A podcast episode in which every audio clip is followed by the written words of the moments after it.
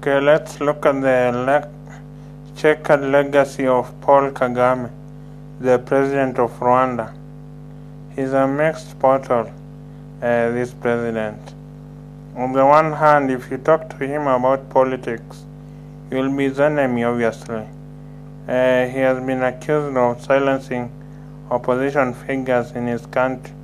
For example, in 2014, the Rwandan dissident Paul Karegeya was found murdered in a South African hotel, and all eyes were pointing to Kagame as being the mastermind behind that death.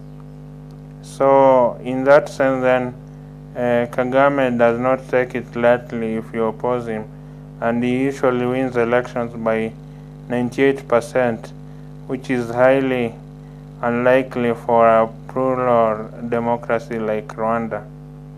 Then you have the Kagame that loves ideas.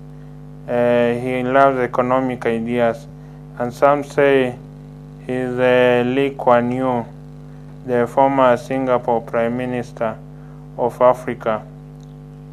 For Lee Kuan Yew transformed Singapore from a third world country to a first world country in a record 25 years, and so they see Kagame as playing this role in Rwanda.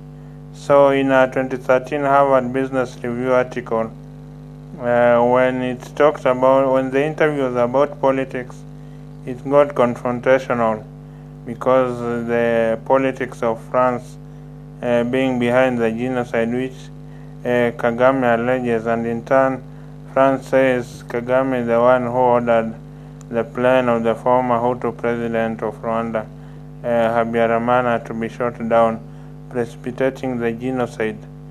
So the interviewer Justin Fox had to change the interview to one of ideas and which Kagame likes to how Kagame uh, runs Rwanda like a business and that's how they got Kagame to be engaged in the interview.